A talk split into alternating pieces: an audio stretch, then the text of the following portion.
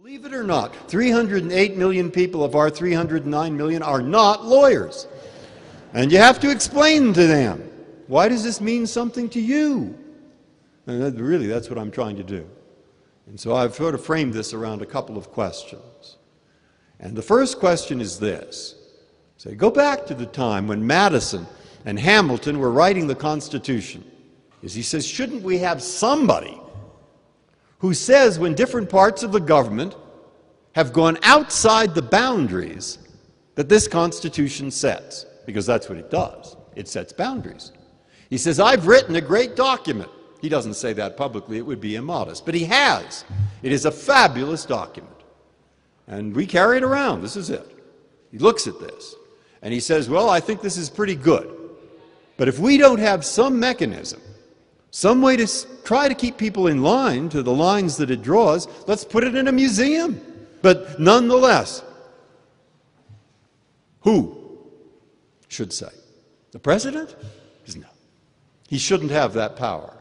Because if he has that power exclusively, finally, he'll become too powerful. He already has enough power. We don't like him also to say everything he does is constitutional, which he might.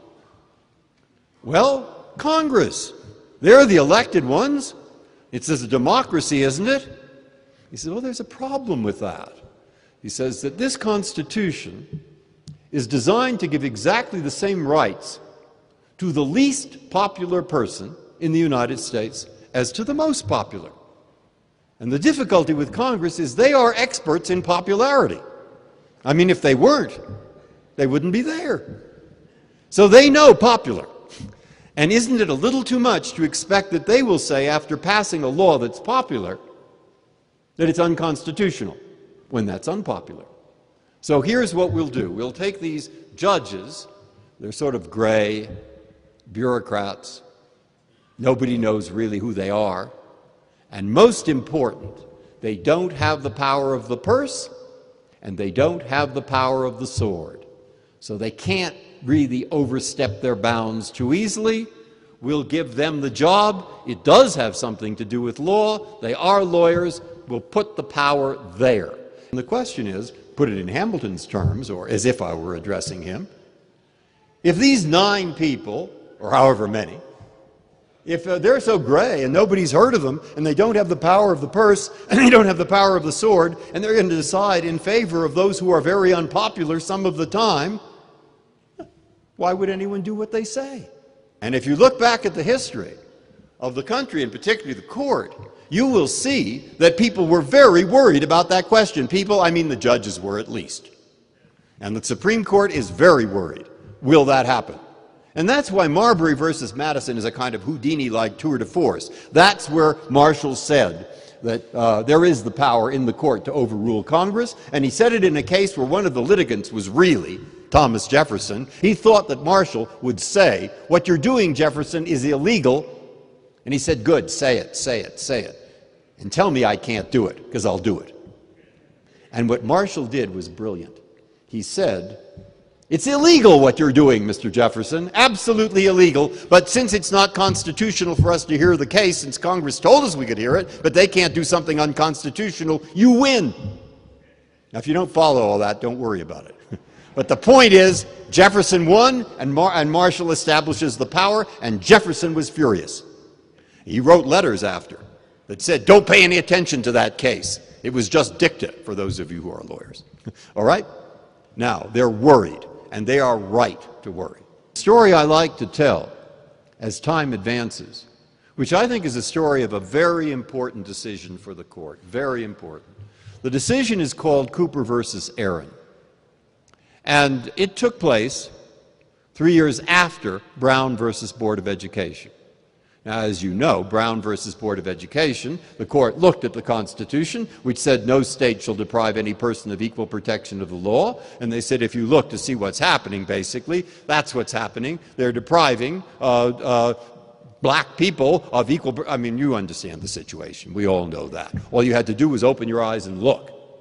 And they said legalized segregation is illegal. Segregation, laws that uh, segregate the South, the schools, illegal. we all know that decision. maybe the most important, one of the most important, certainly, one of the two or three in the history of the court. And what happened in 1955? Now, you got it right. Nothing. Next to nothing. Let me not exaggerate. And what happened in 1956? You're right again. Next to nothing. And then in 1957, a judge in Little Rock, Arkansas, said it's time to begin. In September of 1957, you must admit black students into the white school. And they were the Little Rock Nine, whom we've all heard of, and they're, they're very brave, and they, they were uh, uh, beginning an ordeal. And they were supposed to go into that school in September of 57, and during the summer of 57, Orval Faubus uh, uh, decided he was going to be more segregationist than he previously had been, and he sent uh, troops to go out that, to that school, and the state militia uh, was told, keep the black children out of the school. Right? But there were mobs around the school. A lot of us can remember that, the pictures in September 1957. And the famous picture, the famous picture of that week when integration was to begin was the picture of Elizabeth Eckford looking very dignified, about to walk into the school, and behind her is a white woman whose face is contorted with rage. But at that moment, that was the symbol of what was happening, and it wasn't good. Well, for two or three days, there was chaos. I mean, the white citizens' councils were around the schools. Uh, they were figuring out how to get the black children in there. They got in one day and then they had to come back. And uh, Brooks Hays, who was the congressman from Little Rock, called President Eisenhower and arranged a meeting between him and Governor Faubus. Well, Governor Faubus went to Newport, where, the, where he was uh, holding sort of the summer White House, and met with the president. Faubus came out of the room, and after he said, after he said, uh, the, uh, the, president dressed me down uh, like a general dresses down a private. And he told the president uh, that he would support the integration and would see it would happen. And then he went out and told the press the opposite. Well, Eisenhower was pretty annoyed. They had to figure out what to do, and they were considering troops, and it wasn't such an easy decision. Jimmy Byrnes, whom some of you remember that name, he'd been on the Supreme Court of the United States. He resigned during World War II in order to run the civilian half of the war mobilization effort. He later was governor of South Carolina. And he was not a, I wasn't really a racist. He was a major advisor to President Truman. And he went to see Eisenhower and he said uh, to the president, uh, if you send troops to Little Rock, you will have to reoccupy the South. He said, You will have to have a second Reconstruction.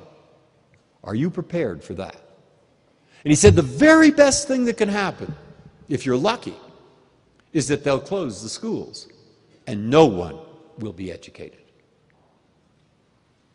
Well, Herbert Brownell, who was the Attorney General, spoke to Eisenhower and said, You have to do it. You have to do it. It's a question of the rule of law. And Eisenhower was he did it. He decided, I'm doing this, I'm taking a thousand troops. And he took a thousand from the 101st Airborne. And all Americans knew who they were. And Eisenhower deliberately selected them, and he put a thousand of them on airplanes and flew them into Little Rock, and they, they got off the planes. They took those children, and the nine children walked into the schools escorted by the federal troops. And that picture was taken. And that picture went around the world as well. And I think, I mean, that was a great day for the rule of law. It was a great day uh, for the uh, uh, cause of equality. It was a great day for, for the United States of America. And I'd like to be able to end the story there. But I can't. I mean, then what happened was they stayed for a while, but eventually they had to leave. And when they left, there wasn't exactly chaos, but it wasn't so nice either. And uh, the board went back. It had been fired by the people who elected a segregationist board, and they went back to court and they tried to uh, uh, get the order lifted and said, "We too much chaos. We can't have it. Uh, t- we'll start segre- We'll start integration uh, next year, or the year after, maybe." And that case went all the way up to the Supreme Court pretty quickly. And that's the case of Cooper versus Aaron. The court announced its decision. It wrote an opinion. It said, integrate now. And all nine judges, all nine signed that. That's very unusual. The day after the court announced its decision, Governor Faubus closed the school. And for the, stayed closed for about a year. And uh, nobody got any education. And read what happened to them. I mean, black and white had a difficult time. Uh, and it wasn't going to be at that school. Brave, those nine. But, you see, I think the die was cast. They couldn't keep the schools closed. Another board was elected. They reopened the school, and that was just the beginning of something, that 1957, because there was then Martin Luther King, and there were all the civil rights movements and so forth, and so we understand all that, and we know that eventually it worked out all right. So you say, what about this case? To me, I'm a judge.